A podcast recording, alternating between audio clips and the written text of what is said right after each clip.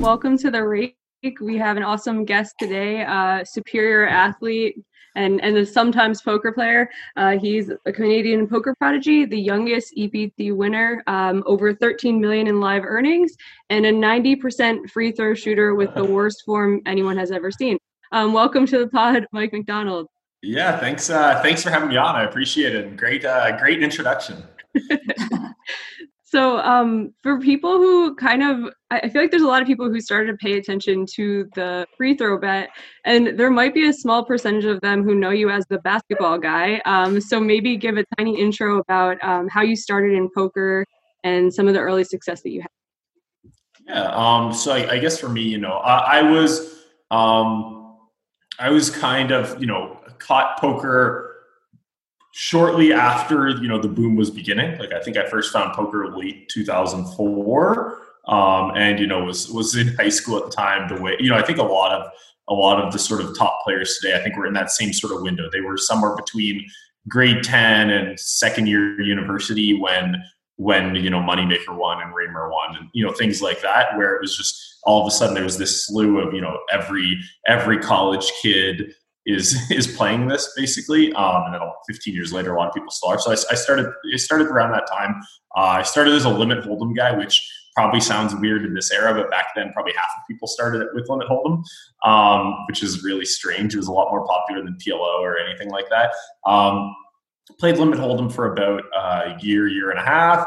Um, was very cautious with my bankroll. Like every time I moved up in stakes, I always did bad. You know, I would just you know, go lose, you know, 50 bets in the first session or whatnot. And I was just always so shook about moving up in stakes. So I was, I just, I would just kind of, you know, play two four limit hold'em, even though I had like, you know, a bankroll for five, 10 limit or 10, 20 or something. And then I finally, a guy from my, uh, guy from my town, Steve Paul Ambrose won the PCA. It was all over, it was all over the, you know, the news and stuff like that, that, you know, this 22 year old university student had just won, you know, one and a half million down in the Bahamas so uh, I I reached out to him, just being like, hey, you know, I'm I'm still in high school. You know, I, I love poker, but I don't really have any like friends who play poker. Like I read some books, but like you seem, you know, you seem like you know better than me. I'd I had creeped him a bit and like read all his two plus two posts. I'm like, okay, this guy knows what he's talking about and whatnot. I'm like, hey, if you if you want a fucking teenager to come over your house and try to learn from you, let let me know or whatnot. So I reach out to him, and you know, actually, uh, Mike Watson reached out to him in like a similar fashion. So then, you know, he, you know, Mike Watson and I would go just kind of like play uh, play poker in like the you know in the basement of like his you know university house or whatnot. Uh, and just we'd all play online tournaments, and I think I think getting to know those guys really, um, you know, kind of vaulted. Uh, my success pretty aggressively. You know, within a couple of weeks, I moved from playing two four limit to like five ten, and then within like a month or two, probably maybe two months, they were kind of encouraging me to play tournaments. Where he had, you know, he had just won a million bucks playing like 30, 60, 50, 100 limit hold'em, which were his main games, wasn't that exciting. So he would play all the, you know, the Sunday Million and all, all the things were, you know, that were more exciting. So when um, when they were all playing more tournaments, I kind of transitioned to tournaments and, and felt I think I felt that you know with with limit I was fine, but I didn't.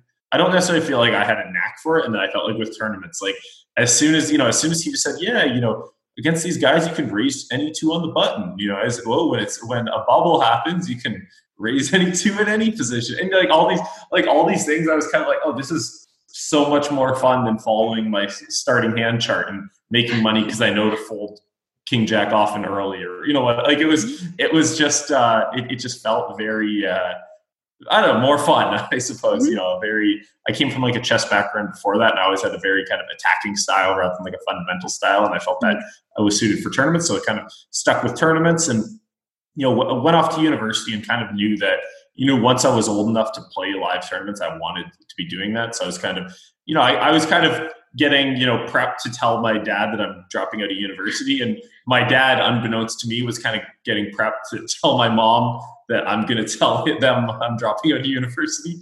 Um, so so I uh, yeah, so basically you know uh, uh, yeah, it's just basically decided you know. Um, once yeah once I was 18 go start playing these kind of live tournaments um, on my 18th birthday was when I had that Jamie Gold hand which is kind of funny um, and I just kind of I just kind of just dove right into playing kind of all the all the sort of big uh, big live stops. Um, got absolutely torched the first four months. Like you know, coming coming home from Christmas, I don't know, I was maybe down 250k or something like that. Wow. Uh, coming co- coming home to Christmas, my mom's like, oh, you know, I was checking the university website. It's not that it's not too late to enroll for winter classes. You know, you, you took three terms back to back to back. You wouldn't even be behind a term after taking this term. You know, it's just trying to drop drop those hints that I can go back to school, kind of thing. Mm-hmm. Um, were you and was, that, this, was this all your own bankroll at this point, or had you been selling to these stops, or you had built it up online?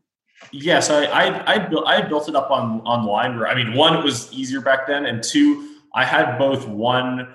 I, I had one um, pretty big pretty big score on Paradise Poker that kind of like tripled my bankroll at one point and really kind of helped uh, yeah helped with that and then I kind of um, after, after that, also the buy-ins weren't that big online. Like there were very few tournaments over a $200 buy-in or $100 rebuy back then. So after this kind of big Paradise Poker score, I was like, well, like I don't think I have the talent to be playing higher stakes cash. I don't have the age to be playing big live tournaments. So I, I was just like, okay, what do I do now that I'm kind of overrolled for you know all the bigger tournaments? And so I, I started backing a lot of players online, mm-hmm. and then a lot of the players that I backed had a lot of success. So like when I was in university, I didn't have as like I would play I would play usually Tuesday night, Thursday night, and Sunday kind of thing, but I didn't have the like full grind seven days a week kind of thing. But I would just kind of, you know, I would just kind of uh, go kind of um, go off to class, do some homework, and then you know talk to people that were you know do, you know doing well in their tournaments and stuff like that. And it was uh, I think I, I, I mean I don't think I was a very good backer. I think I was kind of just lucky. Like when I look through how many other people I think approached backing similarly to me back in that day, I think I uh, very easily could have gone very bad for me. I think I had a lot of kind of dumb luck on my side. Um, and then, yeah, just kind of when, yeah, when I was old enough, just kind of went off and just kind of started, uh, started firing, uh, yeah, 100% and everything. And also, the one thing that was weird back then in particular is like, it's like people, I feel like people only really discovered swapping in like, I don't know, around 2008 or something or 2009. You're right.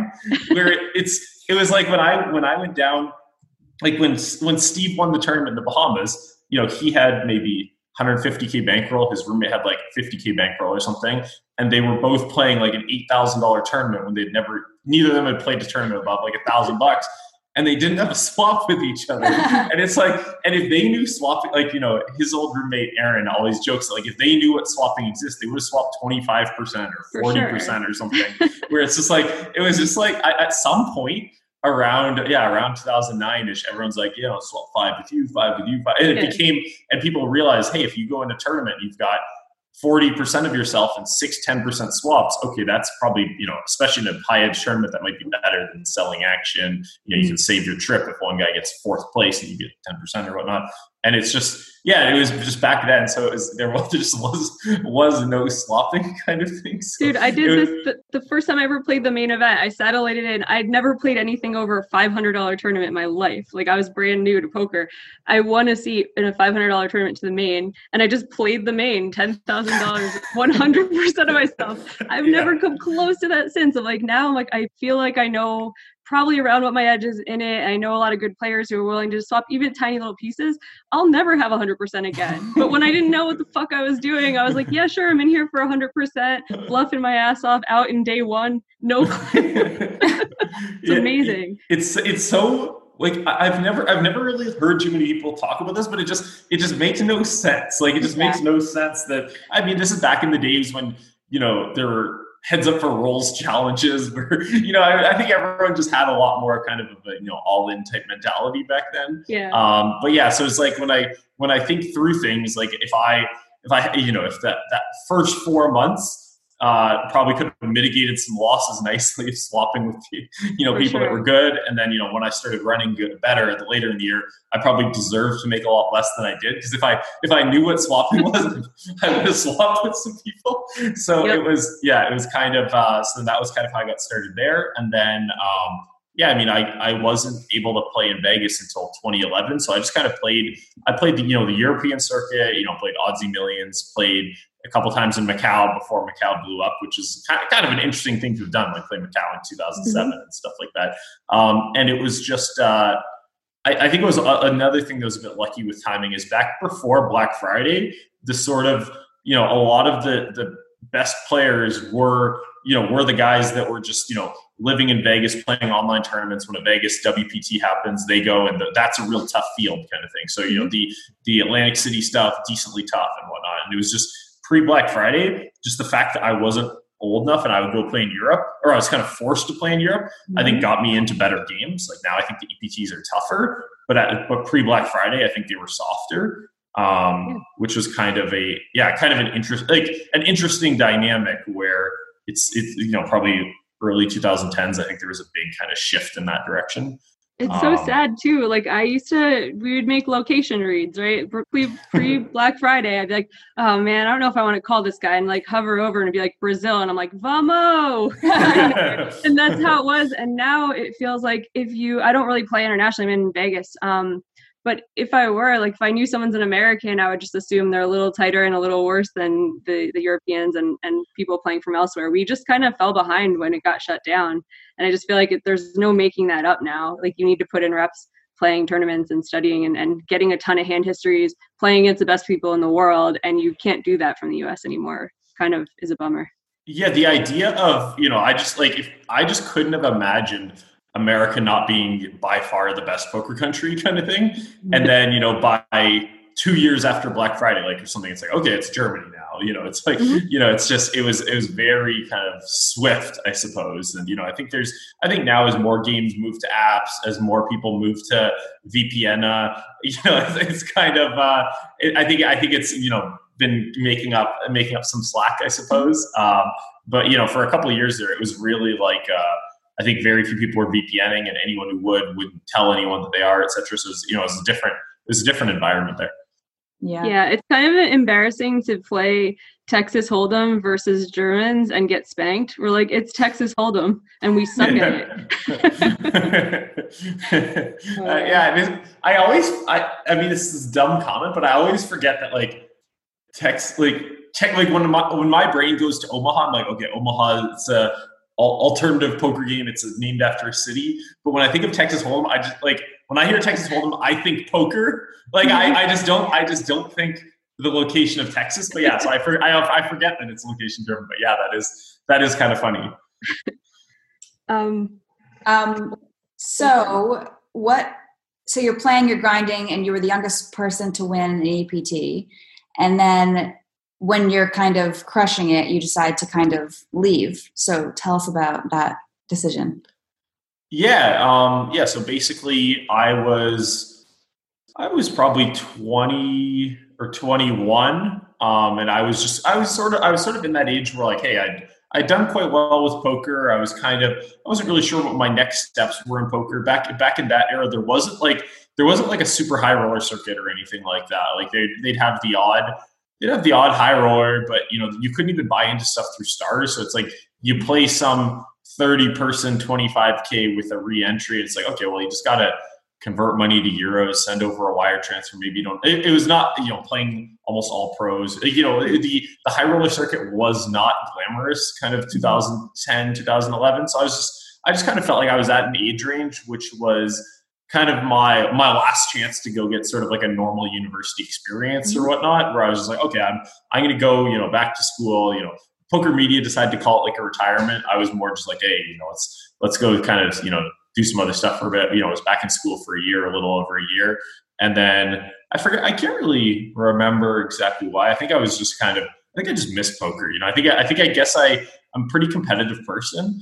And it was it was one of those things where I don't know, trying to be top in your class just doesn't feel that cool. Trying to be, um, you know, whether it's, you know, like rec sports or something, you know, whatever I was doing, the, the competitive outlet, like it was, it was just a reminder of how much I kind of took for granted this, this sort of process of, of trying to be one of the best in the world at, at something. Um, and I think it, I think I didn't really, uh, realize how much I was taking that for granted when I was in that environment. Most of my close friends were in that environment. And it's just like it grew kind of so normal after being around high stakes poker for four or five years that I don't think I realized kind of how much I like live that, I guess. Um, and so I think that I think kind of being away from that, you know, I had um, the, the one thing that I guess uh, played a bit of a role. I had like a third degree ankle sprain playing volleyball.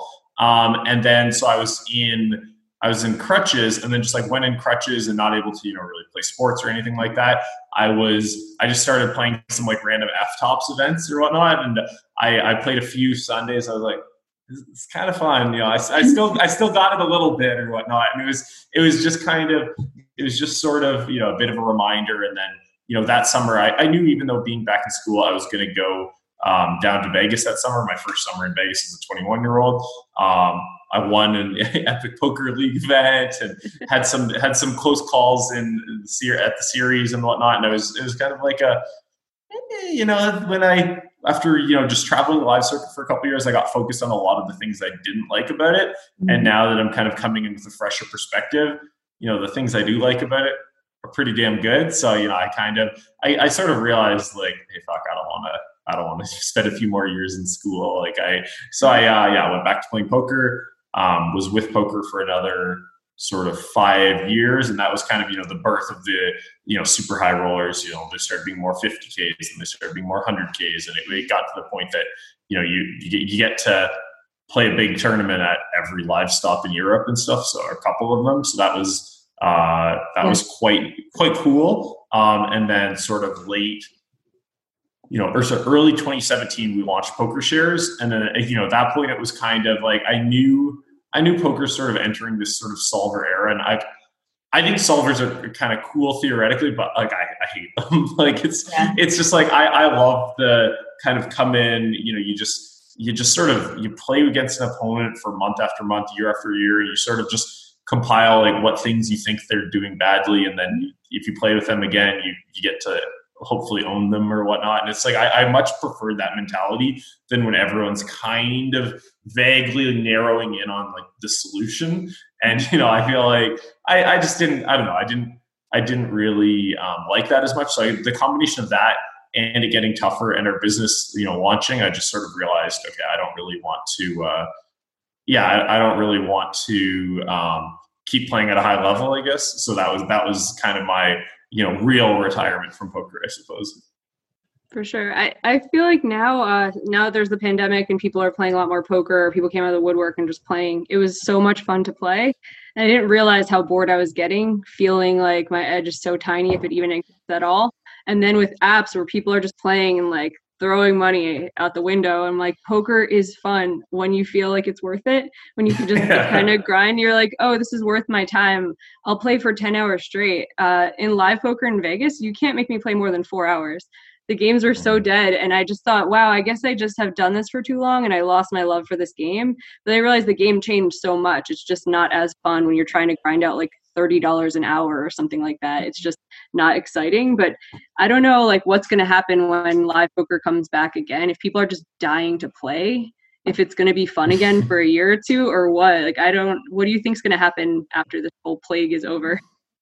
That's a good question. I would uh yeah, I mean, I, I don't I have no idea. Um I would I would guess that there will be people pretty excited, you know, more excited than usual, but probably you know less of a boom than this you know app boom and back in March or whatnot. You know, probably probably some sort of you know middle ground type thing where uh, numbers you know numbers are are are better than better than usual. I would think, especially relative to other let's call them casino products or whatnot. Like I would think that, you know, let's say casinos are 20% less popular than they were in 2019. Well, I think poker might be 5% less popular. Again, basically whatever it is, yeah. I think will will outperform other casino games mm-hmm. would be my guess.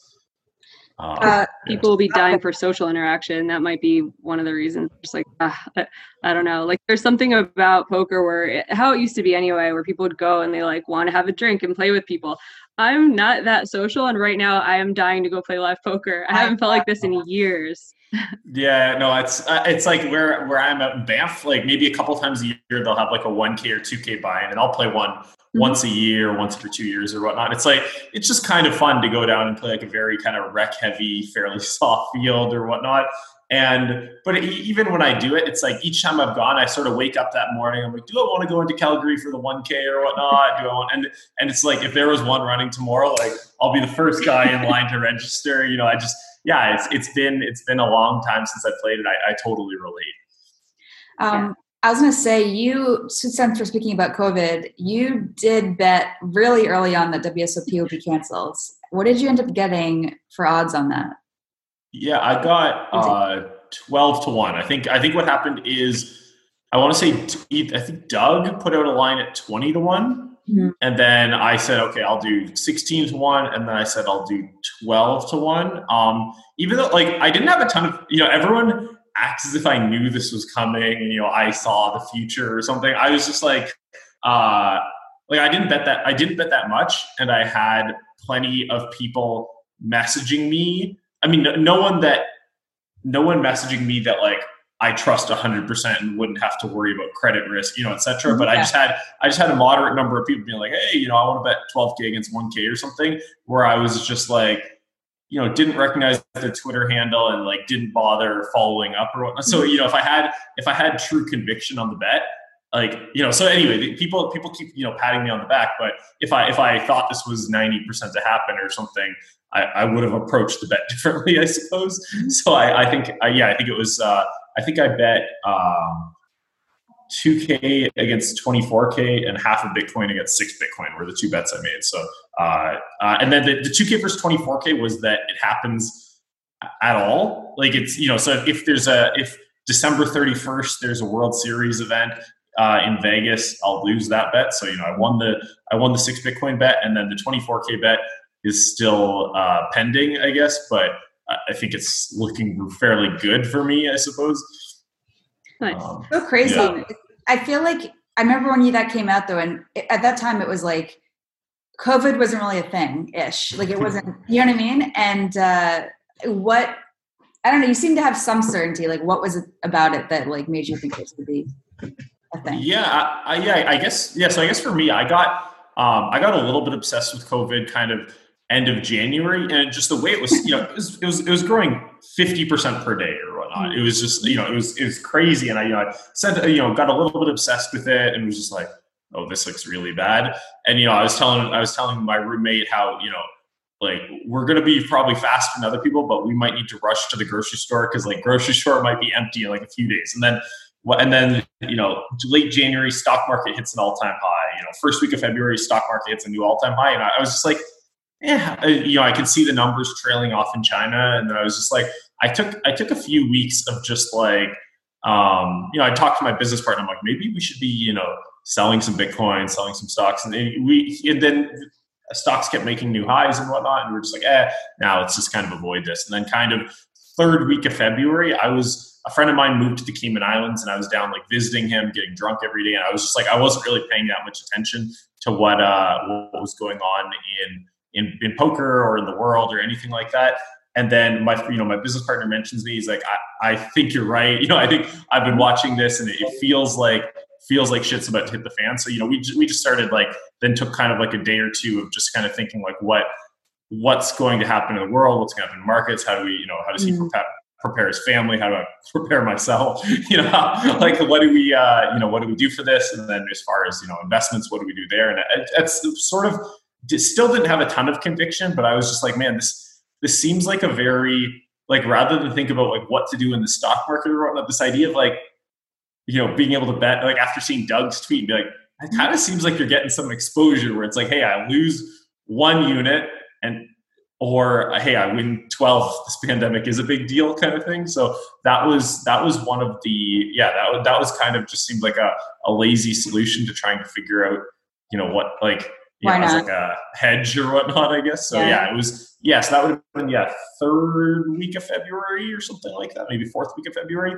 Um, so it was yeah, just kind of had just kind of had waves of uh of obsessing over this thing. And I mean, right now, I guess I'm I'm privileged, kind of being middle of the nowhere in Can middle of nowhere in Canada, mm-hmm. but like I'm pretty uh, and just sort of shooting free throws at my house all day. I'd say over, over, overall, I'd, I'd say I'm pretty fortunate that it's been uh, yeah. less of an impediment to my life than a lot of people i guess. Mm-hmm. um, but yeah so uh, the last even the last three months i've been you know read, read one or two hours a week on stuff but not not the kind of keep keep updated on every single thing that's going on every policy change etc so i've been i've been kind of uh yeah just turning my brain off to all of that lately Yeah, I I had a message. Johnson recently sent me a message I'd sent to him end of January where I was like, "Hey, John, don't go to Macau," and he's like, "What?" I was like, "I don't know, this coronavirus thing." I just like linked him to an article, and I was thinking how bad this would all be if this happened, exactly what happened.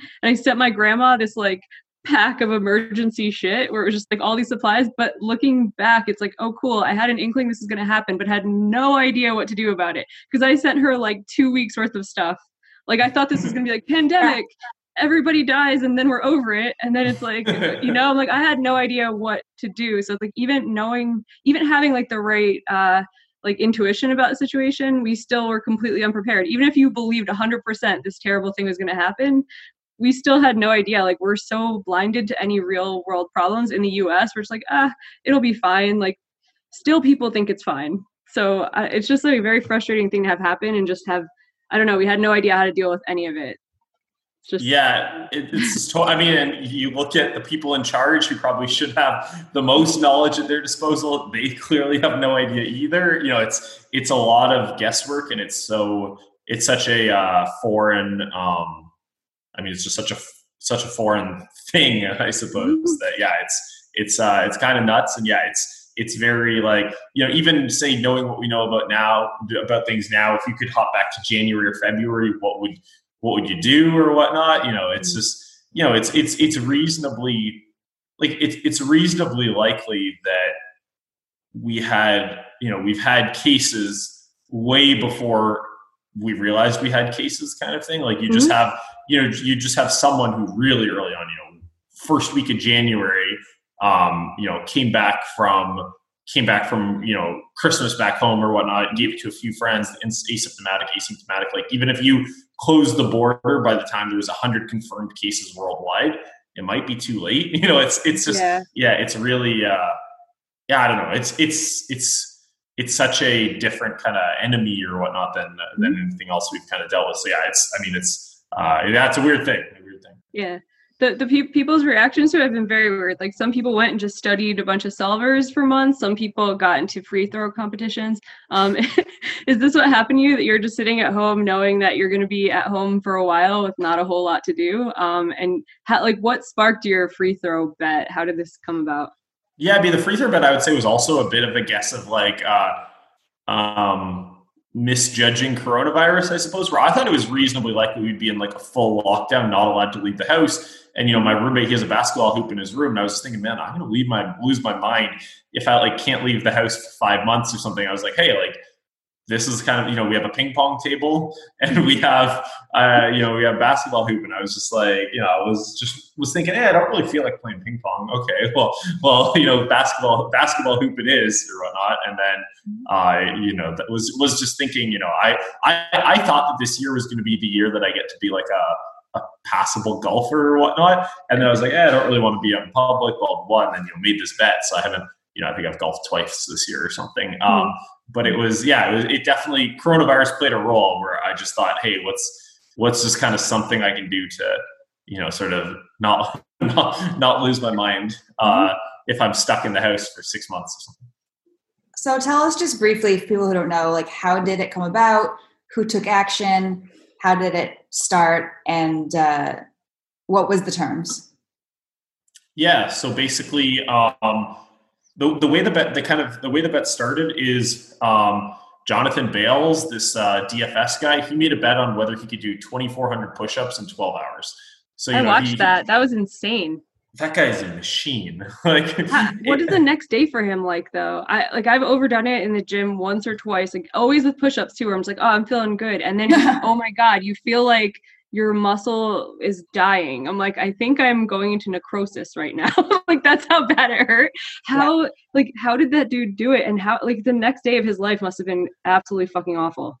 Yeah, I mean, I, th- I think that I think that dude is just an incredible athlete. You know, if you if you told me he did 2,400 push-ups the next day, I might believe it, kind of thing. Maybe not, but uh, he he I think he could have done 3,600. You know, he he he made yeah, it was it was incredible. Um, so we saw that yeah, we saw that bet. And then Aaron was talking about how uh, how many free throws um, would he have to sink in a day that would be an equivalent to that. And we were talking, you know, maybe 4,800 in, in a day or 6,000 in a day or, you know, something that would be similar difficult. And he was, he was kind of thinking about trying to build, you know, build some sort of setup to like funnel balls back to him so we can shoot off, you know, like 20 a minute. So he was, he was toying with the idea of that. Um, he didn't, he didn't end up doing it where like we see, we built this net system and then the net had like some, it was like dyed net where when it would hit against the wall and now he has all these all these black marks on his wall from the net hitting it and whatnot. Um, so he he tried finding some setup to do to rapid fire, but then after us talking about that, I was like, for me as like someone who's like trash, how many free throws do you think I could sink in an hour? Like, and then um, so then we ended up. You know, he and I bet fifty bucks on on this or something, you know, something trivial stakes or whatnot. And then just to troll me, he put the video up while I was doing my, you know, shoot for an hour of free throws. Um, and then people were, you know, people thought that was, you know, funny form. I was jumping like a foot over the line and you know all this stuff.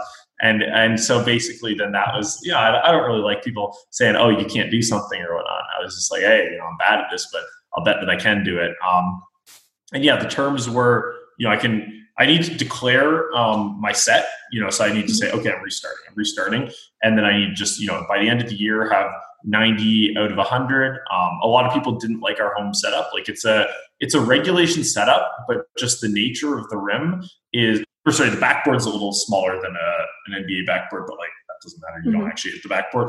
Um, the it's like a regulation rim regulation distance etc but something about the way the backboard is installed like i think the fact that it's drilled into wood studs I think that that I think that just makes there be a little bit more give on the right. rim than there should be. You know, I, I, think that maybe means three out of 100 shots go in that shouldn't have gone in or whatnot. But uh, a lot of people kind of see a lucky bounce that oh that rim is rigged or whatnot. Right. So I'm like, okay, I'll do it. I'll do it. At a, I'll do it at a proper rim, which I didn't realize would cause so much uh, drama there.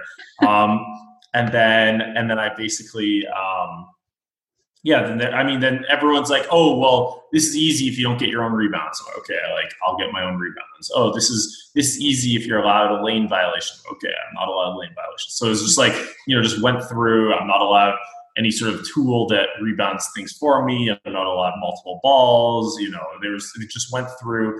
Like I would guess there was probably 60 different terms that I kind of ag- agreed to. Like everyone would be like, well, what if you do this you know what if you you know and, and so it was just kind of constantly saying no i can't do that. No i can't do that. No i mm-hmm. can't do that. Where you know everyone i think well I, I think a lot of people their approach was like how how does a bad shooter win this bet? And my mm-hmm. approach was just kind of like how do i become a good shooter? Like i just don't really i don't want to win by uh, because I found some weird way of not getting my own rebounds. I don't want to win because I mm-hmm. found you know a nice deflated ball or you know anything like. I just I just want to you know just get my shooting percent from from 50 to 55 to 60 and just like that you know that was that was what this was about for me. Just kind of uh, sort of uh, improving at a skill, I guess. And then yeah, so just kind of anytime someone would ask about something, I'd be like, okay, you know, I can't do that. No, I can't do that. You know, anything that mm-hmm. anything that could kind of possibly help me out, I was like, I can't do that kind of thing. The point is to go, you know, make a hundred. But so you could, it was a stipulation that you could take a 30 minute break in between. Yes. I, a bunch of people asked about breaks and like, I had no interest in taking breaks. Mm-hmm. And so like adding, adding a condition that I think just only hurts me, you know, it's just like, I don't want something where like, I get so nervous I need to go to the washroom, and now because I went to the washroom, I lose the bet or whatnot. Mm-hmm. So it's just like I, I there was you know I didn't think there was any I didn't like throughout you know throughout the hundreds of messages I've gotten, I don't think there was anyone who said like you know break you know a break is um, a big advantage or you know it only it only happened after I was forced to take that break. Like I definitely if you a bunch of you know random you know college basketball players have sort of responded to this and said like you would never take a break when you're in a good rhythm kind of thing. Mm-hmm. It's just, you know, the first couple shots back, I think I missed two out of five shots back where it's just you're so cold. Like everyone everyone always equates this to NBA free throw shooting where they're like, wow, Mike can hit 90%. Why can't why can't Shaq or why can't this random player? If I were to go shoot if I were to go shoot, like, even without screaming fans and without elevated heart rate, if I were to go shoot one free throw right now, I'm probably 60 or 65%, where it's just mm-hmm. like when you come in cold, like you just you just don't kind of have that flow, I suppose. Mm-hmm. It takes me, it usually takes me 30 or 40 shots to warm up. Sometimes it, you know, I've had times where my first 60 or 80 shots are just not good. So it's just like, um, getting yeah. So I, I with with breaks, I just kind of I just didn't see a spot where I would want a break, but I also didn't see like I didn't want to add that where I just like there's always something that there's always just something that can happen. Like I mean the yeah my palm my palms get sweaty. Okay, I need to go. I need to go and like uh, dry off my hands because they're too sweaty. Okay, that's like that. That doesn't seem to you know hurt it. So I, I just kind of figured like I'll I'll kind of eliminate all the things that I see as being advantageous, and then this was just one I felt like it just felt like a, a, weird technicality that can like fuck me over kind of thing. So I just like whenever I said, "Hey, breaks breaks are allowed, but I don't plan on using breaks." Kind of thing, you know? Yeah, it could be like in the NFL, they make so much out of icing the kicker, and then over time, a bunch of stats were compiled where it had almost no effect at all. So oh, really? Like, oh shit, icing the kicker getting in his head. And it's like, okay, he's probably about 95% to make the extra whatever, whatever the percentage is. It was similar over time for each uh each kicker. So uh, reading all the stuff after you did it with the break, I just got the feeling people were kind of being sore losers or like trying to make a lot out of nothing. Uh, it was weird coming from Schulman because I love him. I think he's like one of the funniest, like just coolest people in poker that we have. Coming from him, I was like, what? This is so weird. Uh, that he would make such a big deal of it especially because you completed the challenge so early that you had so much time. Like if they if they make you go drive two hours to a gym again you're just going to do it again. And then you did actually prove it. And then he did actually retract and just say man sorry i'm losing my mind. Like his apology video was pretty cool and i was like kind of expecting Let's to come out because like, what what what happened though? Like so he did the the Che, he got 90 out of 100 out of 100 but he took a 30 minute break in between because he got kicked out of his court. Mm-hmm. so nick schulman and some other people are saying like that that doesn't make it valid and and all that stuff just so people know um, hey what's up guys? I'm here to concede the mike mcdonald free throw bet. I just can't take it anymore. Um, i'm feeling this heat like like i'm being scummy or something like so uh so yeah, we the first bet I made for fifteen thousand. Take it, Mike. I mean, I guess you can just go take a night off in between the uh, in between the hundred. You know, I guess that's just a normal thing. I mean, I've uh, I've been down to the gym plenty of times. We've shot twenty free throws, fifty, a hundred. You know, you just shoot him. I mean, if you make a free throw bet, you just you, you just go shoot the number, and he's getting his own boards too. So now we get to just I don't know, you get a little dizzy walking back. I just never even considered there's a night off. And I woke up and saw what he wrote and I was just tilted. You're right. I am a sore loser. You're right. I was just fucking with him to begin with on the bet because his form looked so horrendous and I just couldn't take it. I just felt like fucking with him. And, uh, you know, um, yeah, lesson learned. We made another bet though for a thousand at 20 to one. I would like that one to stand, Mike. Uh, so, you know, take your time on that. And I don't know what this is. He has to drive three hours to get to the gym every day. I mean, uh, okay, you know, I'm sorry about that. You're a real hero. It's a, the pandemic's going on, but there's no hoop closer to the house than three hours away. Maybe there isn't. Okay, but um, yeah, I just can't take it anymore. I uh, he's fucking with me now you know, just take it, Mike. I, I, mean, I guess you win. We got the 60 in, and then the gym, then then the time on the court was up. Okay, and um, we came back the next day, and I guess we, I guess we finished the hundred out. I mean, maybe I'm wrong, you know, uh, but that's it. I, I concede. Uh, you win, I lose, and um,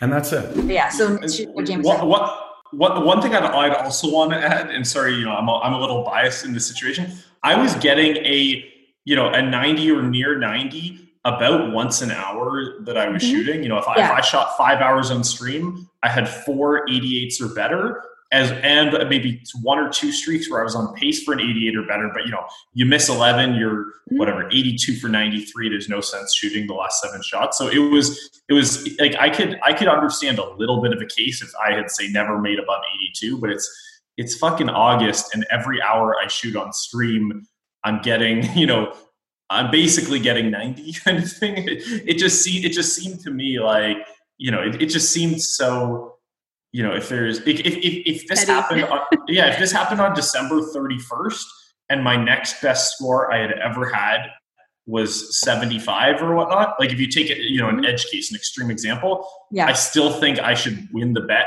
Probably it's a, maybe a little unclear. And then if you if you throw in the fact that I'm I have four months left and I'm literally you know once per hour of shooting, and you only get you know 230 shots in an hour. So like Mhm. half of it is half those shots are eaten up in your one attempt. Like the, the fact that I'm uh yeah, the fact that it was coming with such a high degree of regularity and and people were you know using this, I'm just I, I, I it just it, it was just such a head scratch, you know. I don't know. It just like Yeah. for me, as soon as I got 90, I'm like, okay, this is done. I'm glad it's not another 89 kind of thing. I don't know. Anyway, that's uh, sorry for the sorry for the interruption. There. I just want to people to know that it's not as if my 90 was a, fluke Yeah. or anything. And you know, he, he had to the end of 2020. And I'm not sure if we said that, but Right. it's like so obvious that it was like not tough enough for you. Like you could have done probably, honestly, like whatever, 490 out of 500 or something. But Yeah.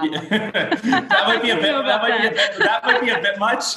Thank you. That's the, that. I. I probably. I don't know if I could do that in my life, but I. I thank that confidence. That. Uh. Yeah. That, Well, that would be I mean- incredible. I, I'm just saying, like, you know, if you had to the end of the year and you've gotten this far this quickly, which is probably quicker than you expected, it's safe to say if you put in the amount, this amount of practice consistently throughout, like you could probably double or triple your results at least. I would say. Yeah, I think yeah, I think there is there's definitely room for that, and there's also room where if the if the goalpost was further, I would have you know worked harder. Like I've had you know if this if this went on for five months, I had you know I had a four week break and I had two weeks of kind of half assing it or whatnot, and like I wouldn't have done I wouldn't have done that, and instead of shooting an hour and a half, two hours a day like I have been, I'd probably shoot you know three and a half hours a day if like I didn't think I was basically a lock kind of thing. So it's yeah, there's definitely um yeah, there there you're you're very right that like yeah, if if I had to do something that was three times as tough, like it, it, it may have been doable. Yeah, we're do you think they were thinking so I don't know enough about free throw. I've never tried to do anything like this, but do you think they were thinking it's a streaky kind of thing? Like if it that you're shooting around 90 out of 100 multiple times, but maybe it's like golf and you just go cold and like your form changes, something happens, it gets in your head. Were they counting on that? That maybe if you had to continue, that it wouldn't, that maybe this is your good streak and that for a month you'd have trouble hitting 80? Is it like that? Uh, I mean, I that's a question for other people, not for me. You know, for for me, I I just kind of couldn't. Like part of like why this was so annoying for me is I just like I, I would try I'd try to put myself in in Nick's shoes. I would try, or, you know, I, I think Nick was the only guy who was active in hating it. Like I know, you know, Will Jaffe made like one small comment which you know he kind of retracted or whatnot. Um, where, but I think Nick was the only one who kind of like aggressively went uh, went against it, and I think it was like I, I, I just you know yeah as, as you mentioned he's someone who I think is normally uh, normally has you know good good opinions on things and whatnot. And I was just like I was just trying to put myself in his shoes and just trying to think of like like what I mean you know the, the simplest answer is just that he's hasn't been watching the stream and he has he he doesn't know that I've had you know so many 89s and 88s and you know 96 on my home rim and you know stuff like that like it, it Yeah. could be just one of those things where he's he's not really thinking about plausible outcomes he's just trying to think about um about optimal outcomes or something like that um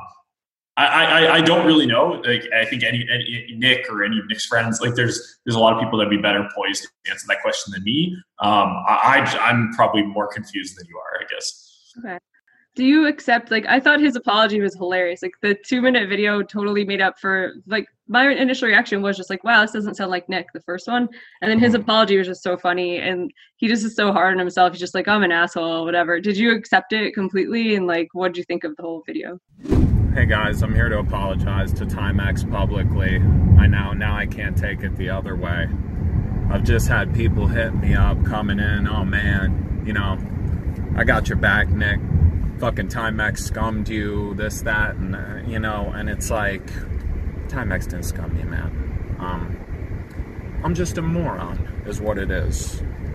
Your boy is a moron, and uh, over this last week or so of him posting up videos looking like Ray Allen, like I was getting needled about it.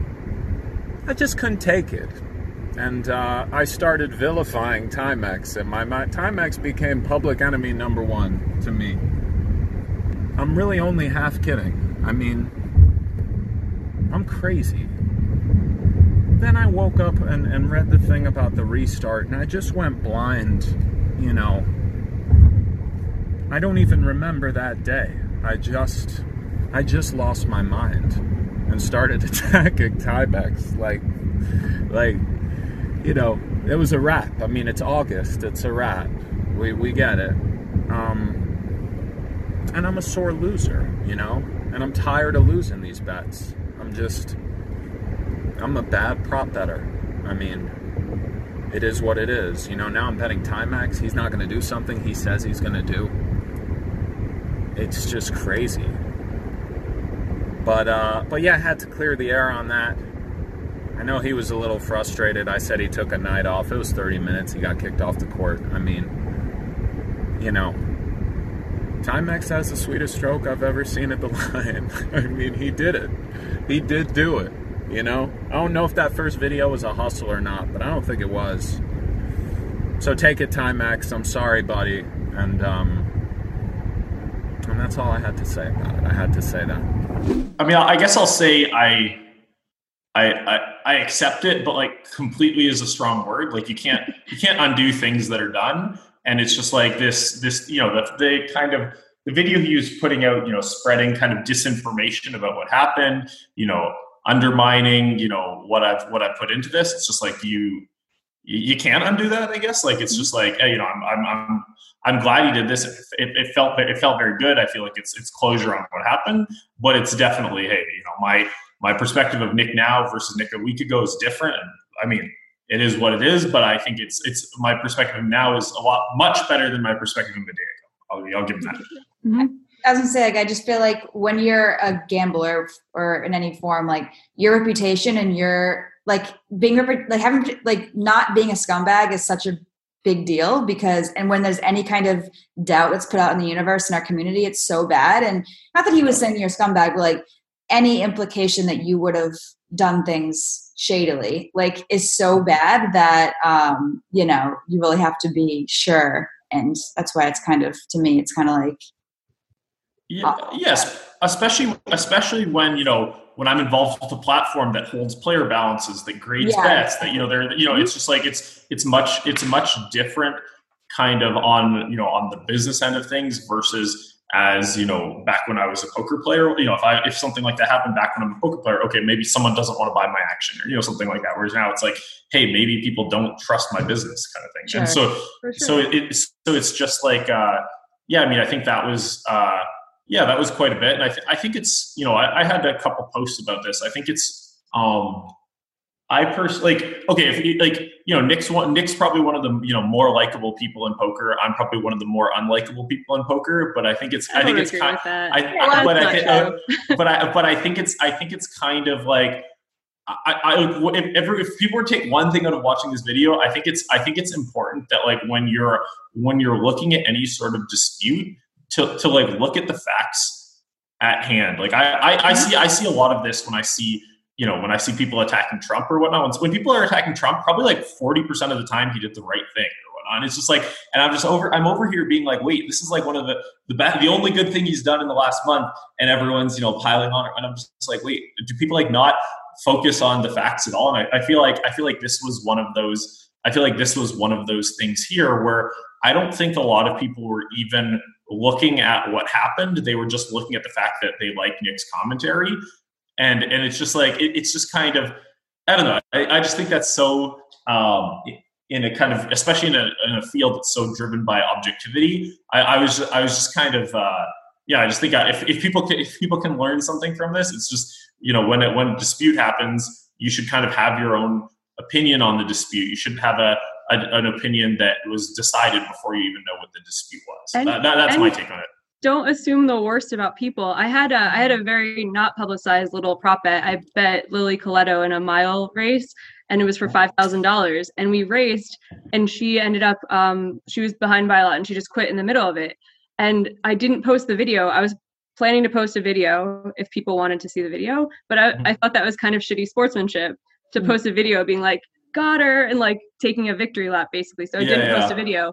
I had multiple accusations that I had placed huge side bets with people and that the race didn't even happen and I was trying to steal from people. And I'm like, no, I actually just did something I thought was kind of nice, which is not gloat over this thing because she was super classy and she like paid me the money. I was like, ah, you hustled me, fuck you, get it," and whatever. So I was Mhm. like, okay, I'm not gonna gloat. Um, and multiple people just assumed like the absolute worst and just attacked me. And I had DMs being like, God, I knew you were a scumbag. And I'm like, why? why? Would you, like, why do you think I'm a scumbag? If like if I was a scumbag, I'd be so much richer than I am right now. like I'm smart enough to scam. Um, it was very frustrating to have like uh, just some random public opinion that I had to respond to. And I'm like, where did this even come from? I, I feel like it has to be a thousand times more frustrating when your yours was so public and you just have people who have nothing to do with anything with no money on the line assuming you're doing something shady to try to win. Like how does that feel? Because you're kind of not somebody who you don't put yourself out there that often in a situation like this. So the one thing I will add to your bet, like you said, mine would be a thousand times worse. I, I can I can just say, having been around poker my whole adult life, like women in poker get treated so badly in, in any public endeavor where it's just like you know if if I did that five thousand dollar bet, I probably would have gotten less hate than you did. There's just there's something there's something weird. It doesn't matter what it is. Like you know, it's it almost seems like the things where the things where your gender should matter the least are the things where you know women in poker seem to get attacked the most. So I think I think there's probably something to be said where you know you might be over overestimating how, how bad it was because you're thinking, wow, if I was in that circumstance, this is the hate I would get or whatnot. Where I got, don't get me wrong, I got a lot of hate. Um, but yeah, I mean, it, it was it's it's it sucks seeing it sucks seeing these kind of um, you know attacks or whatnot. I mean, I didn't have too many uh, like I didn't have too many attacks from kind of like um, you know, sort of real, real people in poker. Like I had, I had to block a couple of guys that were people that I had follow, followed in the past, kind of, Mhm. you know, just spreading disinformation and just being too tilted by it or whatnot. Um, but yeah, I mean, in, in general, it's just like throughout this whole process, you know, it's, sports sports people as well. You know, it's it's it kind of gave me some more respect for just the average poker player. When people talk about who played a poker hand, how, etc., you see some pretty dumb opinions. But when people talk anything sports related, and I'm pretty removed from just sports in general, people have the worst opinions. So as soon as as soon as Barstool Sports wrote wrote an article on me back in April, like five days after the bet started, I was like, "Oh, this is a new wave of dumb opinions." you know, it was just like uh, it was it was an early it was an early kind of glimpse into what I'm getting myself into, kind of thing. So I've I've had kind of you know five months of preparation where it's like, oh man, anytime anytime Barstool comments on this, I'm gonna get I'm gonna get some people out of the woodwork with some interesting opinions. So it was like, yeah. So I mean, in this in this spot, it's definitely like. Uh, you know, there's there's been a lot of people coming out with a lot of negativity, um, but it, it was, um, you know, I guess like as, as as soon as um, like as soon as Nick kind of went out, you know, claiming I took a day off and things like that, it was I, I would guess that the amount of people kind of coming to attack me was maybe probably less than I would have guessed, given that like it was there wasn't really anything prior to that video. Um, and then after that video, it was you know he has he has a big following, he has a loyal following. Like I kind of would have you know if I had I don't know.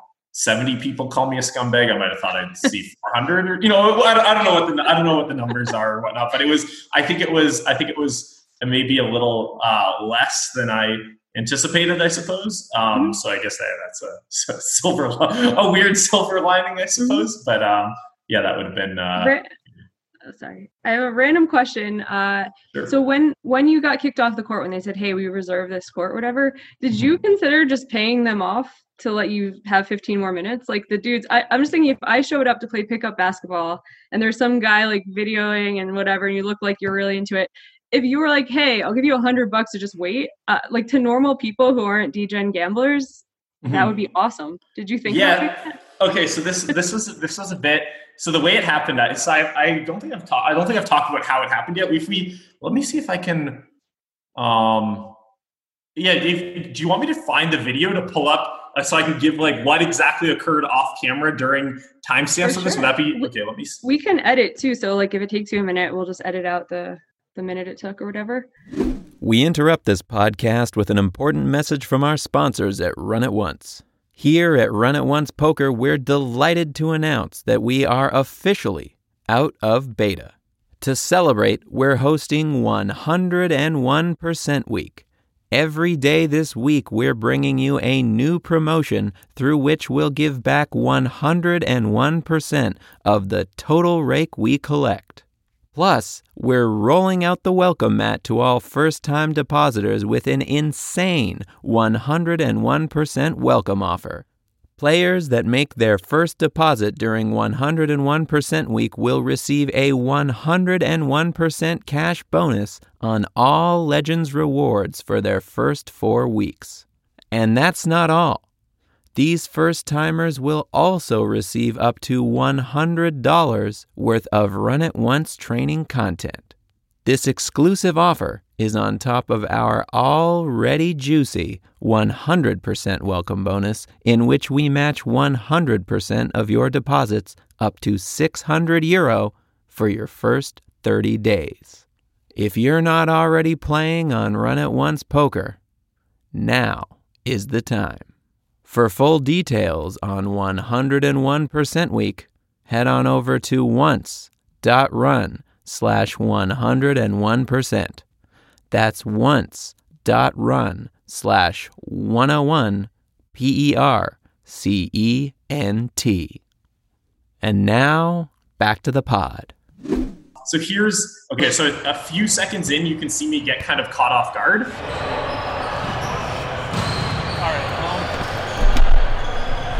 Sorry, uh, people are start people are starting to show up for this court.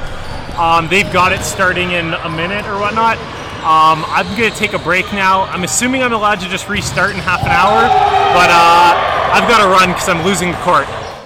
In this uh, in this gym, there's about six or eight volleyball courts, kind of behind where the camera is, and there's a basketball court here on the left and a basketball court on the right. Um, so basically, normally what happens is people funnel down this kind of like channel and they do they, they do their kind of warm up and stuff between the two basketball courts kind of mm-hmm. in front of in front of me to the right or whatnot. So i can see people are starting to show up on the other court you know they're getting changed you know dribbling the balls etc and so i'm just like around shot 30 i start thinking okay maybe people are going to start showing up soon. You know it's just kind mm-hmm. of I'm just thinking, hey, you know, might need to end this on shot 35. By shot 35, I'm like, oh, I don't see anyone there. Shot 40, shot mm-hmm. 40, like, and and so I don't see, I don't see anybody there or whatnot. And then, and then just out of my corner of my eye, I see a ball, and I just see this like little kid, probably about four or five years old, dribbling ball, and then I see a bunch of guys, probably you know, average age, my age, a little older, whatnot. Probably see 12 guys all sort of on the baseline like kind of ready to get on the court. Like it's not as if one guy showed up mm-hmm. doing the warm up and I can be like, hey, weird thing. Like any shot I could, you know, if I'm shooting well, take the court an extra six, seven minutes or whatnot. It was like all 12 people mm. were already dressed, ready to like... go. yeah. And it's like, it's probably, it, it, it, for, all, for all you know, they could even be like, hey, rather than you know, the, this guy who's clearly in the zone with his, you, you could see the fucking streaming setup on the court. It probably looks kind of funny and whatnot, rather than get in his head, just be like, hey, you know, you know, to get the son to go. Like it's it could be the son even getting in my peripheral was like a tactical thing. Like hey mind go reminding him let's get the kid do it so we don't look con you know confrontational or whatnot. So i saw that and i, I give the look over my shoulder and i'm just like you know I, I didn't i didn't have like two minutes to like think about it and mm-hmm. and process and be like, yeah, maybe I could pay these guys. I never carry cash as well. Am I going to like mm-hmm. offer yeah. them an e-transfer or you know ask if they have like a credit card machine? like It'd be great. Ask the little five-year-old like, do you accept Bitcoin? Yeah, exactly. it's like, oh, you believe in centralized systems? Well, what about when there's a revolution? You know, it's just you know, so it's yeah, it could be it could be a chance to you know uh, make a few uh, Bitcoin maximalists out of their group. Uh, but yeah, so it's just I mean, it, it, there probably was something to be done there, but like would have felt like a douche. Felt like I'm getting a hundred anyway.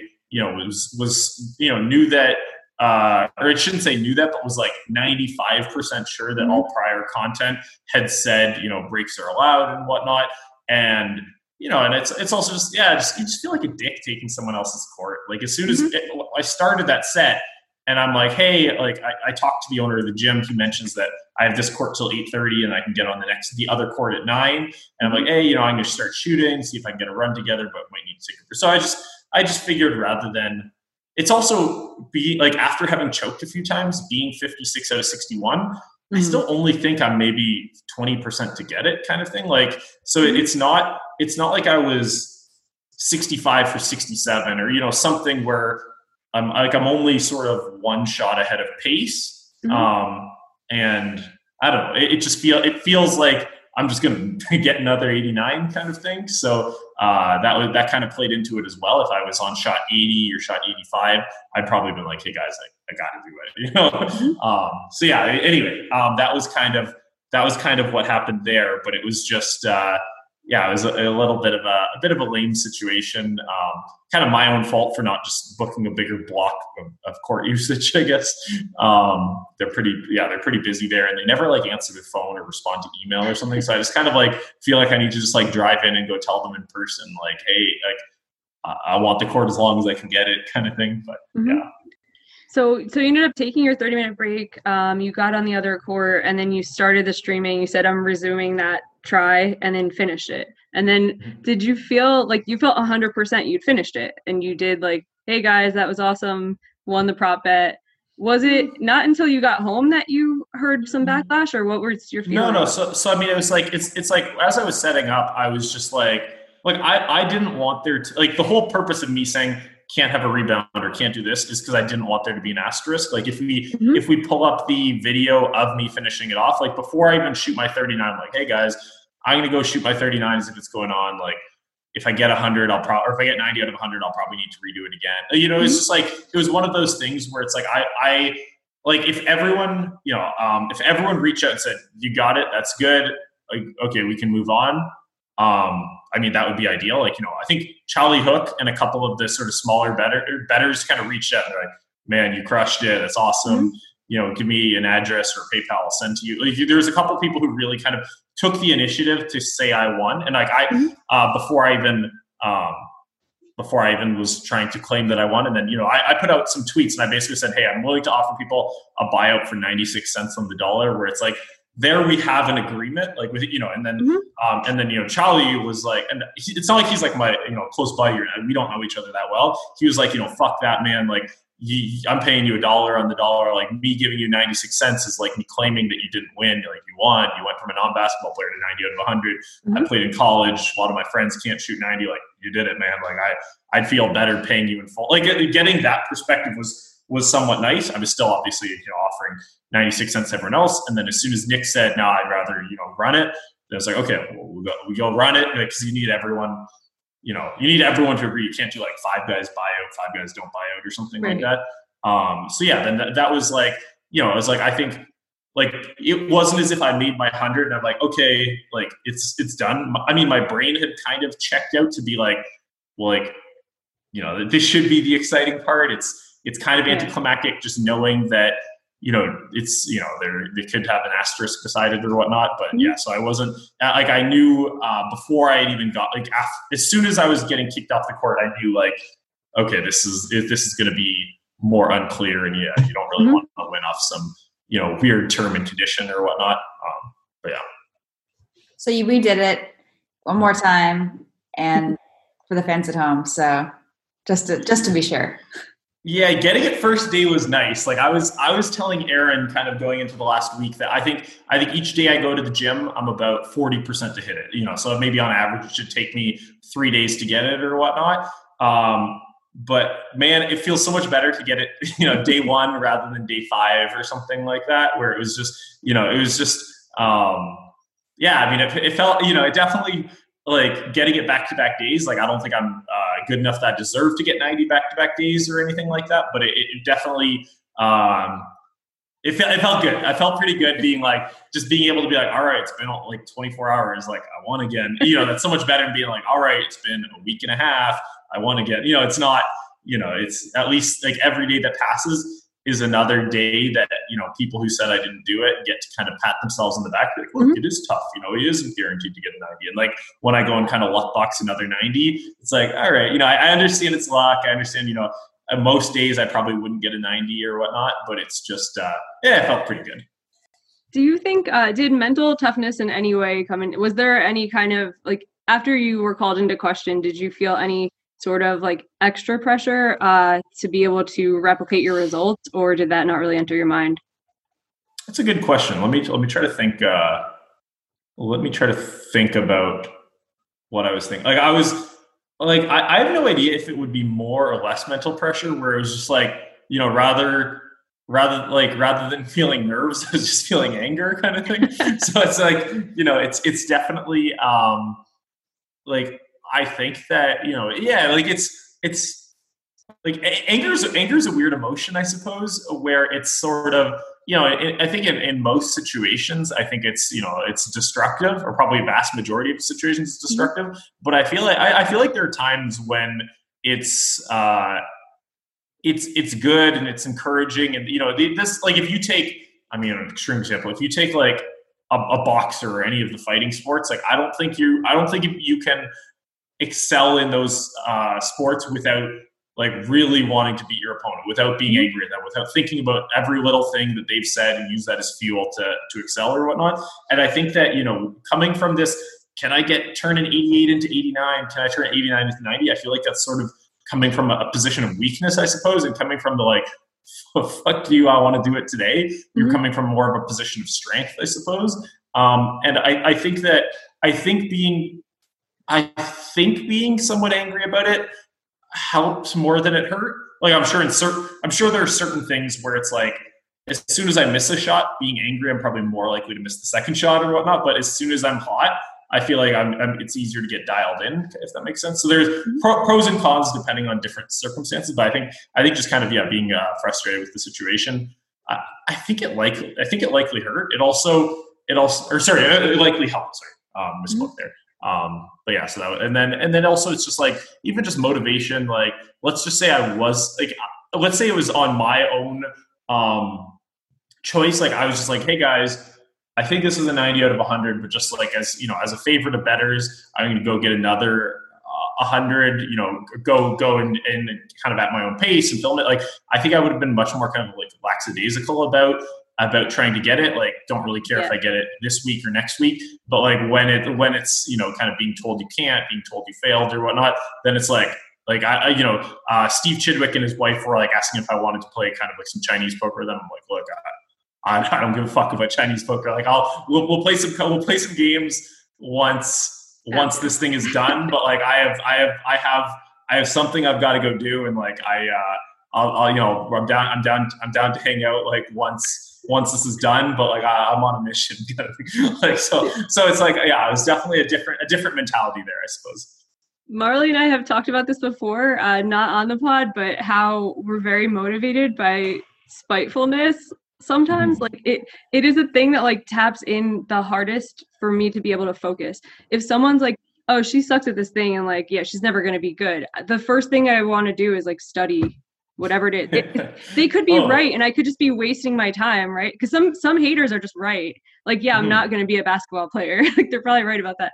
Um, but it's so weird. It's like the quickest avenue to my motivation is when someone is just hateful and like I feel that yeah. state and I get so much energy from it. And like Marle and I have talked about this because she was in modeling and stuff, and you kind of have to be like competitive with people. Do you remember right. that conversation where I was like, man, we oh, are like kind of hateful? Well, I, I've talked about this like openly on different whatever platforms, but like, and then like every time I've gotten good at something, it's because I like zoom in like unhealthily on like a person or a group of people who I just, for whatever reason, and like, it's not that I like hate them or want them to do bad. Just like they're like they just tilt me so much, and I just like want to end them so much. Not end them, but like I just I just like I don't know. I just like I just like really zoom in, and I just get so like irrationally angry about it, and it, like eats me up. And that's like how I've done anything. Like that's why I became an actor because it's this one girl I like wanted to crush and and whatever and and it's kind of like I feel like sometimes when I talk about it, people take it as like, oh, you hate me or, or whatever. Like you, it's it's not that I want you to do bad. I just like, I just feel for yourself to do well. To pump me up. Yeah. Do you know yeah. what I mean? Like it's not. No, a hundred percent. It's definitely yeah. like, uh, yeah. I mean, it's it, it's very. Uh, yeah, I mean, it's it, it's like it sucks to be told you can't uh, do something, yeah. but it's like, but it's it's the best motivator You know, mm-hmm. with with this bet, it was like let's say let's say the bet instead was like if I could dunk a basketball or whatnot. Like you know, I'm I've always been a I've always been a good jumper. It's always been something. It's been kind of like you know one of my skills when I was like an athlete as a kid or whatnot. It's just like because it's something that I think I'm good at. Like I wouldn't have been that motivated during the like you know dunk a basketball challenge because I just like I just know I'll be able to do it. But like I'm a bad shooter, never played basketball. My dad, when he played basketball in college, his nickname was "Don't Shoot." Um, his, you know, his, you know, pass the ball, don't shoot. You know, and and he was very, you know, it's definitely just the fact that I knew I was bad. People were making fun of my form on social media. I feel like the the the free throw bet is something that kind of came easier to me than something that I would have been better at because deep down, like I knew the shit people saying it's right. so, so it's like, you know, it's very, you really, you know, it was, it was, it was big motivation. Like each time, you know, each time I hit a new streak, you know, the first time I hit 10 in a row, the first time I hit, you know, uh, 27 out of 30, you know, all the, all these things, it was just like, you know, I've been give, keeping Aaron updated on my progress. I'm just like 15 in a row, you know, it's like every time you do something new, it's just like, you know you're motivated because you know how much you suck mm-hmm. kind of thing and you know what people have said you can't do it. You know all the people said oh he'll he'll never hit 80 out of 100 this thing is the easiest bet ever you know all that all that shit. It was just it was yeah it's just like it's you know dialing in on someone who said you can't do something it's like whether whether healthy or not it's very productive. The, the problem the only thing for me is that, like once i go to therapy and i realize like that I'm out to lunch, I need to stop doing that, I lose all motivation for anything. So I'm just like complete I just like completely give up and I'm just like, oh yeah, like I wouldn't want I wouldn't want a therapist to fix that part. I really enjoy I that part. Like I want to be a nice person in most parts of my life, but when someone is trying to undermine you and just yeah. say that you're bad at something like why would i i don't want to feel good about that. Like i want to spend 10 hours like uh, i'm very clearly talking about negreanu now. Um so i'll just say it. It yeah. has been like it was it's uncomfortable to have someone very famous and very good at the game you're trying to get good at um think you're bad at something. That part sucks. It's not like it doesn't invoke a bunch of good e- emotions in me but there's no like people aren't just good or bad at poker or good or bad at commentary and it's it's this indefinite thing. Like i'm not oh if i'm bad i'm bad forever. It's a thing you could get good at. Like you can study and get good. So people talk about players as good or bad as if it's going to be like that forever. Mm-hmm. it's not. Um, i have actually enjoyed studying poker and i never mm-hmm. had at all. So i'm bored and sitting at home. I didn't, I didn't have a free throw bet so i've just been studying and i'm like oh this game is a lot cooler than it was when I wasn't studying. Um, yeah. I don't want that to go away. I wouldn't want to go to a therapist and be like, here, tell me how to feel better about this person hating me. I don't want that. Yeah, like, I, it's no, a good feeling. Like, that's why that, like they're, they're kind of like living rent free though at a certain point where it's like you need to harness it when you're performing, but then you can't mm-hmm. be lying in bed at night or like hanging out with your friends and being like that fucking bitch like yeah. crazy like and you're True. just it's eating at you, you know? Yeah. I don't know. It's so hard. It's so hard to to be like. I think like the best competitors, like they have that and they never lose that, but they just have hacks where they kind of turn it on and off, maybe, or they. Mm-hmm. I don't know. I, am still working on it, but I, that's what I think. yeah, no, I, I I've. uh I, I, I'm I'm pretty similar to your mentality, mentality, Jamie. Like with some of with some of my problems, you know, I've told them to my therapist, and when we go when we go over things, I just kind of like man, I just want a different therapist. You know, I'm just like, you know, it's like I, am definitely, I, I, I just, I, I just sort of feel like, uh, I don't know, I, I, I, I sort of feel like, um, yes, obviously some of some of my behaviors and mentalities are incredibly self-destructive and unhealthy, but like some of those are fucking who I am and who I want. Mm-hmm. Like I want to get rid of some of them, but some of them I'm like, man, this is like this is like these are like my my core traits. Like this is like you know, and, and you can't really change something you don't want to mm-hmm. change. But there have definitely been times when I'm just like, I'm talking through a problem, um, and it's like, you know, there might be, you know, they might raise 10 points, and two of those points are great points that, you know, none of my friends could have come up with. And then the other eight, I'm just like, I'm just like, you wouldn't have made it in poker kind of thing. you, know, you know, it's just like yeah, like some neuroses are good. I, I honestly think that it it just depends. It, it it depends what your therapist is trying to do for you because I've thought about this a lot. I'm like, there are definitely different life paths that would make me a happier, calmer person than trying to play poker and commentate poker and be around all these crazy poker people. However, I've I was always really competitive. I want that to be a part of my life. Yeah, the ups and downs are much bigger than if you had a regular job and, and a more consistent boring lifestyle. So like ther- any good therapist would try to guide me into like a more healthy path. But also like when you're 90 years old, you're not gonna be like, wow, I'm so glad I just consistently made money and knew boring people and didn't risk anything, right? So I'm like, uh, yeah, some days are gonna be really shitty with the paths that we chose, but I don't know. I, I agree with you. Fire that therapist. I yeah, no, I- am actually not in therapy. I've done it. I've dabbled, and like I try to like self therapize myself. And I'm like, Marle, you don't need to do this. But uh, but yeah, it's like so hard. What was I going to say? I just like slipped my mind. Um, oh, people who like have clearly done so much therapy though, and so much like self help and like Tony Robbins and stuff. They they make me so uncomfortable because they're so even keel all the time that I'm just like, you're like too enlightened right now. I, you know what I mean? oh yeah, no, I feel and I feel like a lot of I don't know, I feel like a lot of I always think when when someone's like that, I often think it's like an act, and then they're mm-hmm. gonna snap or something. You know, We've I seen mean, it I'm just- happen. The very pe- the people who go to a lot of therapy and are normal do snap. We've seen it on YouTube. Um, I yeah, I agree with you, Marle, that like I don't feel like the conversation's real. I feel like I'm getting I'm talking to the their therapist through them, and I'm just like I don't want to like fix it in some like neat put a bow on it kind of way. Like when you have a big problem, I don't know. I think it it is a little scary. Like different things that people have gone through. I know people who've gone through Choice Center who I feel like it did have a good effect on them, and then other people were just like, man, like what happened? And then same with therapy, where I don't know, like I'm sure some therapists help a lot. I'm sure I could use a lot of therapy, but also I don't know, I'm like fine with having faults that I'm still working on. Like it's weird when people have their lives like fixed at age 30. You're like, you're I don't understand it. I'm like, I was still doing a lot of dumb shit at that point.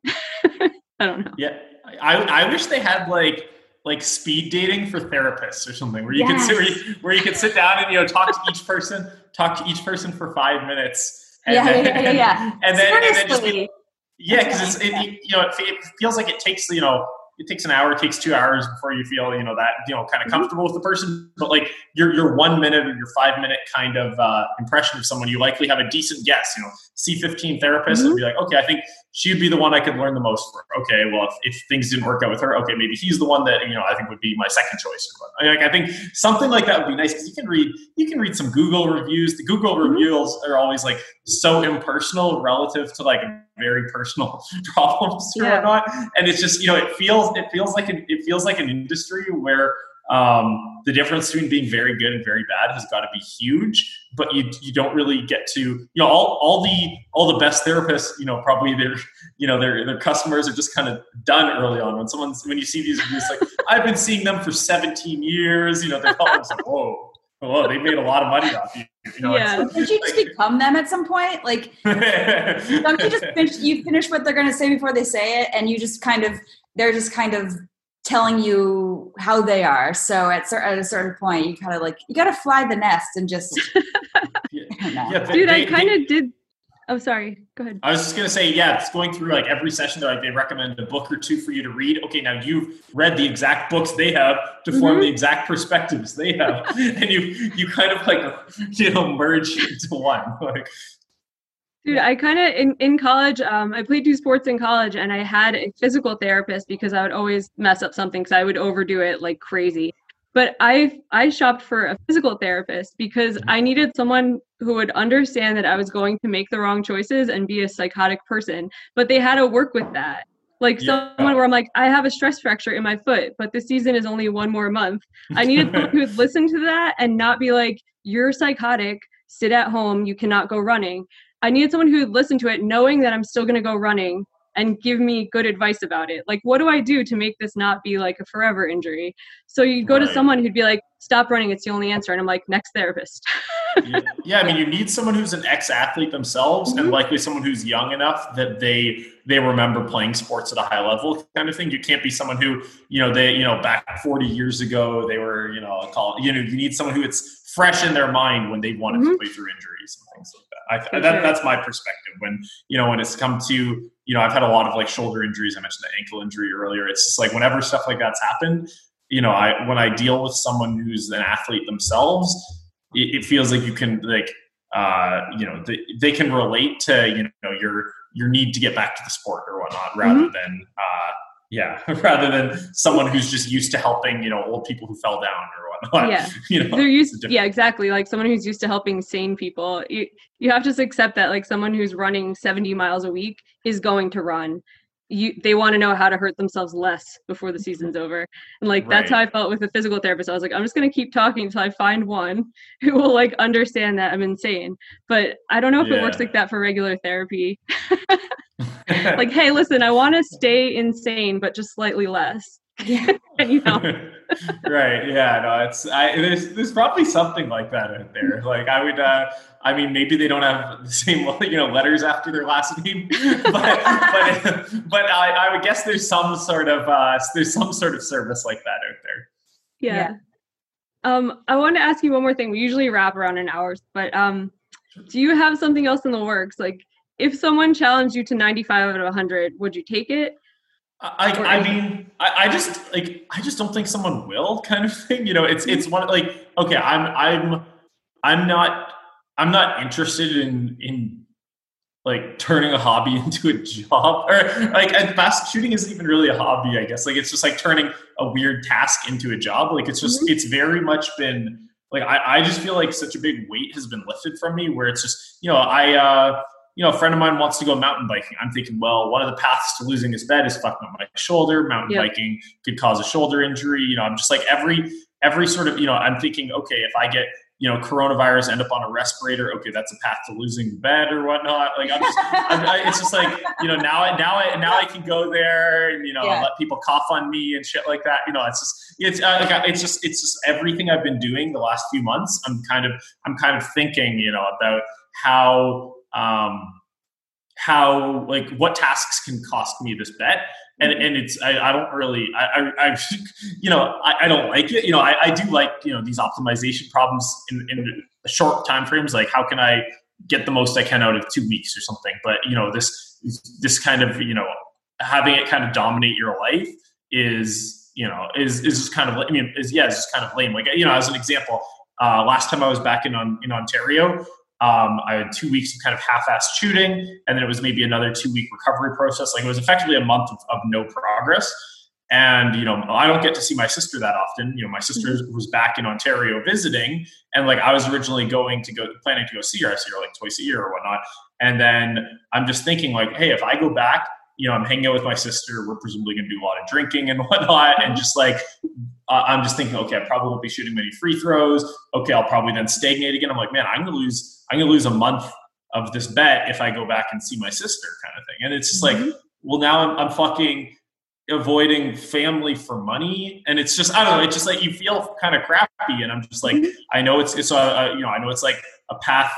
You know, I know it's like a path to failure is is emphasizing you know friends and family, and so and it's just like and it's just like it's it's just a very um yeah, you just feel, I, I, you know, I, I canceled that trip and I just, just feel shitty about it kind of Mhm. thing. So it, it's just, uh, yeah. So I, I mean, it's just like, I don't like something like this sort of looming over me. So, you know, I, I, if, and, and I also think uh, in the perspective of someone else, okay, like going, like making a bet against a bad free throw shooter on if they can become a good one, you know, I can see how people think they're going to win that bet. But if I'm already a good free throw shooter and they like, it seems just weird to bet a fuckload of money against me Yeah. becoming a very good free throw shooter. You know, it's just like, it, it's just, it's just, I don't really see who's going to come make that type of bet. But like, if, if the stakes are high enough and the terms are good and like, I think someone's giving me free money, like I probably would, but like, I don't, I don't um, want, like, I don't want to do this process anytime soon. Like I'm excited to just, you know, go out golfing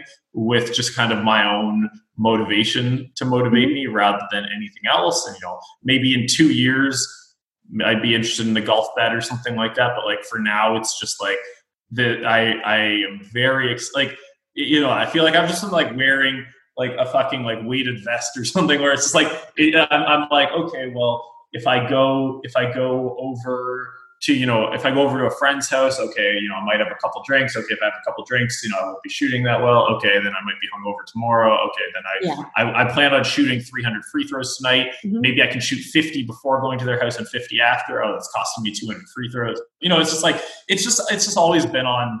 It's just always kind of been on on my mind, and I just. I, I'm just very excited to not have it on my mind. Like each each kind of remind, like it's the, the, the okay a weird the weirdest feeling for me and this i'm sure other people have similar things they do where it's just like it makes them happy it makes them unhappy. For me i love wearing slippers. You know i could i could wear i could I, I could wear i could wear slippers you know all day every day if you know have a pair in public. I just i love wearing slippers. I wake up in the morning and it's like the two things i put on my i put on my slippers and i go grab a coffee.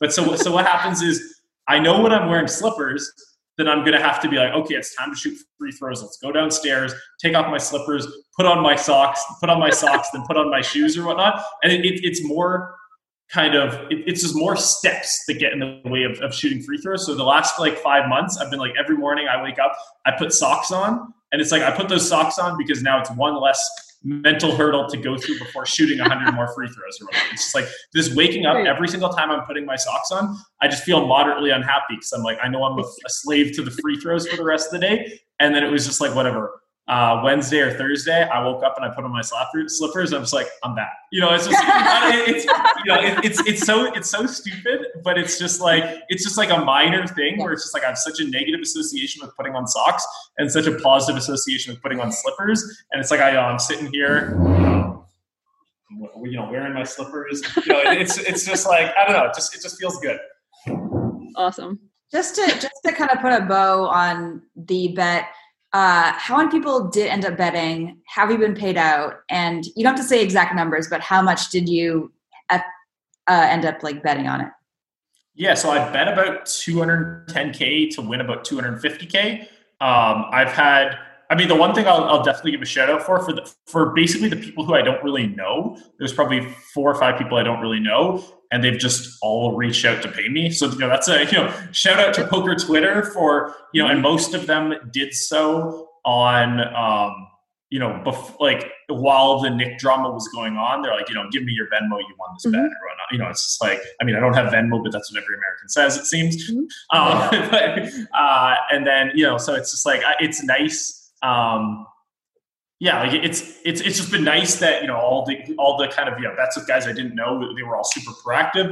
Um, I with like I, I feel like it's yeah with, with the guys that I'm friendly with or whatnot. I figured okay, I'll just kind of like wait for them to reach out to me. Like it's just you know losing bets, people you know can be sour, et cetera, et cetera. So I'm just kind of I I, I don't I don't know I, I I would like everyone knows that they owe, and the people that you know haven't paid yet are all people who kind of like I know are going to pay kind of thing. So I'm just kind of uh, waiting for kind of like social media to die down and shit like that. And then uh, yeah, I'm not uh yeah I'm not too concerned. I think I think in total actually let me let me check my I think it was 14 people I bet against. Let me pull up the sheet. Um, yeah, there's yeah I bets against four, 14 people um, on this, and it was kind of like you know one guy was like half the bet, and then there was you know another pretty big bet, and then a couple you know mid-sized bet. You know, so it was it was like uh, yeah, I mean the all the guys that bet kind of you know uh, five figures or more. I know I'm getting paid kind of thing, or I should you know knock on wood kind of thing. Um, but well, yeah, well, it's um, you know Nick was very quick to pay. I'll give it, you know, I'll, I'll, I'll just you know mention that where I I had like a post like I, I had you know he was being an asshole to me, I was being an asshole to him. Where I had a post being like, hey, let's see if this guy can afford to pay. And you know, I, I had a little bit of a little bit of that going on. Um, he paid, so you know, uh, clear that up. Um, but yeah, let's um, yeah, that would be uh, yeah. All in all, I'll, I'll, you'll probably hear from me in a week if there's anyone who's stiffing me or whatnot. But you know, I, either people have paid or I'm not really sweating the payment. so now you can just put your slippers on and sail off into the sunset and Yeah, and yeah, exa- exactly. Yeah, exactly. It's basically yeah. Once yeah, then that's kind of uh, yeah. I mean, in my mind, I'm already done with it. I'm not you know I'm not sweating. Uh, I'm not sweating any of these guys or whatnot. But uh, yeah, it was uh, it was it was an interesting experience. Uh, it was definitely you know I I, you know, Aaron kind of heckles me about this, where he, if he, when he sees my form, he basically, like in his mind, around August, my form would look about like this. Is, is kind of what he thought, and he was thinking, oh, maybe you'd be making, you know, 84 at that point or something. You know, in, in his mind, if I won the bet, it would probably be like an October, November win, and by the time I won, I would look like a basketball player. So he says, you know, my form looks about like where he thought I'd be in four or five months. He just, you know, the results have just been better. So, you know, it might have been cool to have won the bet and actually, you know, look good doing so rather, but, uh, you know, I have a very, you know, it's, you know, consistent, consistent shot, but, uh, you know, an ugly shot nonetheless. So yeah, it was, uh, yeah, it was, it was, it was a fun thing. Glad it's done. And now kind of, uh, you know, onto, uh, onto just, yeah, wearing my slippers. Awesome. I think we should wrap this up, and I'm gonna put that guy's tweet up when I find it. The guy who made funnier form in the funniest way, saying Yeah, that you're, uh, you're the guy who calls uh, trips a set. so Yeah. we'll we'll wrap with that because I think that was uh you know if you're gonna troll, do it well, and that guy did it pretty well. My two my two favorite ones were him and did you see Peter Chen's tweet saying congratulations? No, what'd he do say? You, do you know him at all or no? He's, no, Okay, so here's so here's here's the background on that story. This this story is like is so damn funny. Um, so I'm standing around in, at WPT Montreal, um, or one of the Montreal tournaments with Tony Dunst, and this lady comes up to us and she's like, "Hey guys, you know, I just saw you from across the room, and I just want to say I'm such a big fan. You know, Tony, your commentary is hilarious. I used to love the Raw Deal. You really, you know, reignited some of my kind of uh, kind of my love for the World Poker Tour. And Jeff, you know, I love the Flow Show. I've had." and and so and she's like, I love the flow show. It's so damn funny. You know, it's it's just yeah, you're my you know, one of my favorite Twitchers. And I'm just like, oh, thanks. I really it really means a lot. That's so amazing. yeah, so I so I so I sent so I sent so I sent out I sent out a tweet being like, just got mistaken for Jeff Gross. Like, how's your morning going? Or you know, so, something something along those lines. And then so so then Peter Chen, who's like, I mean, he you know he runs the big game in Niagara. Like it's funny where he's the last guy you'd expect to be like a you know like a private game host or whatnot. But Oh, he's yeah. Oh wait, Peter? I think I might know him actually. uh okay, gotcha. Sorry. Uh, um, yes. So, so Peter then like hours later he goes up to Jeff Gross like, hey man, I'm a big fan. I want a picture. Like when you won EPT Dortmund at age 18, like just starts starts talking to Jeff as if he's like me. And then he finds other guys in the, you know, and he's like, you know, shows his picture taken with, you know, Mike McDonald, which is Jeff. And then he finds, you know, another guy who he says, you know, looks like Kawhi Leonard, and another guy he says looks like Yao. And he's getting all these pictures, and it kind of became like his brand of this. So he he's like, uh, hey, you know, then after I won that, he's like, hey, congrats, Mike, on your bet. It was awesome. Well, you know, love meeting basketball players. He shows a picture of Jeff Gross tagged as me, and then he shows a picture. Yeah, so that was that was that was one of the one of the funniest tweets as well. Uh, just yeah, that was. There's been a couple. There's been a couple very good ones. I've been trying to retweet anyone who says something funny, but Yeah. uh, yeah, that is you know. Shout out to Peter. He's been uh, he's been crushing the uh, the social media. Nice. Yeah. Well, thank you so much for coming on. This was a great chat. Um, yeah. Yeah, thanks for having me on. Yeah. Yeah. let me know if you make any more bets or if you find a therapist that works for you. I feel like we have we're like on the same page with the kind of person we're looking for. I mean, so the, I guess the one thing the one thing I will say is, uh, do you uh, do you remember Greg Dyer? Uh, Funky Monkey. He got like third in EPT Barcelona. Uh, Maybe he had a bracelet or something. Sounds very familiar, but I'm I'm not sure. so I think he, you know, I think he left poker. He worked on Obama's campaign, and then I think he was Mhm. early, early worked at Airbnb. You know, done. He's been out of poker for maybe ten years, um, but now he's, you know, he's becoming a therapist. Oh, um, and just like someone who's played high stakes poker at the highest level, and it is becoming like I think that's one. You know, you have to do so many thousands of hours of, of this or whatnot, but like once he's kind of got his credentials and whatnot, like I think that's going to be my go-to. Where you know, it's someone who I've known since I was you know 16, who's Mm-hmm. come from this background, who's you know going and trying to help out people like me. I think that's that's going to be the route I'm going. So yeah, yeah. I don't. I have no idea where he's at, but uh, yeah, I imagine there probably a lot of poker players are probably like working uh, with Greg. Is, is, is that's that's probably going to be my route. Nice. Thanks Yeah. for the tip. yeah, yeah, no problem. All All right. cool. Anyway, yeah. You Thanks. guys- Thanks for having me on the show. It's been a fun chat.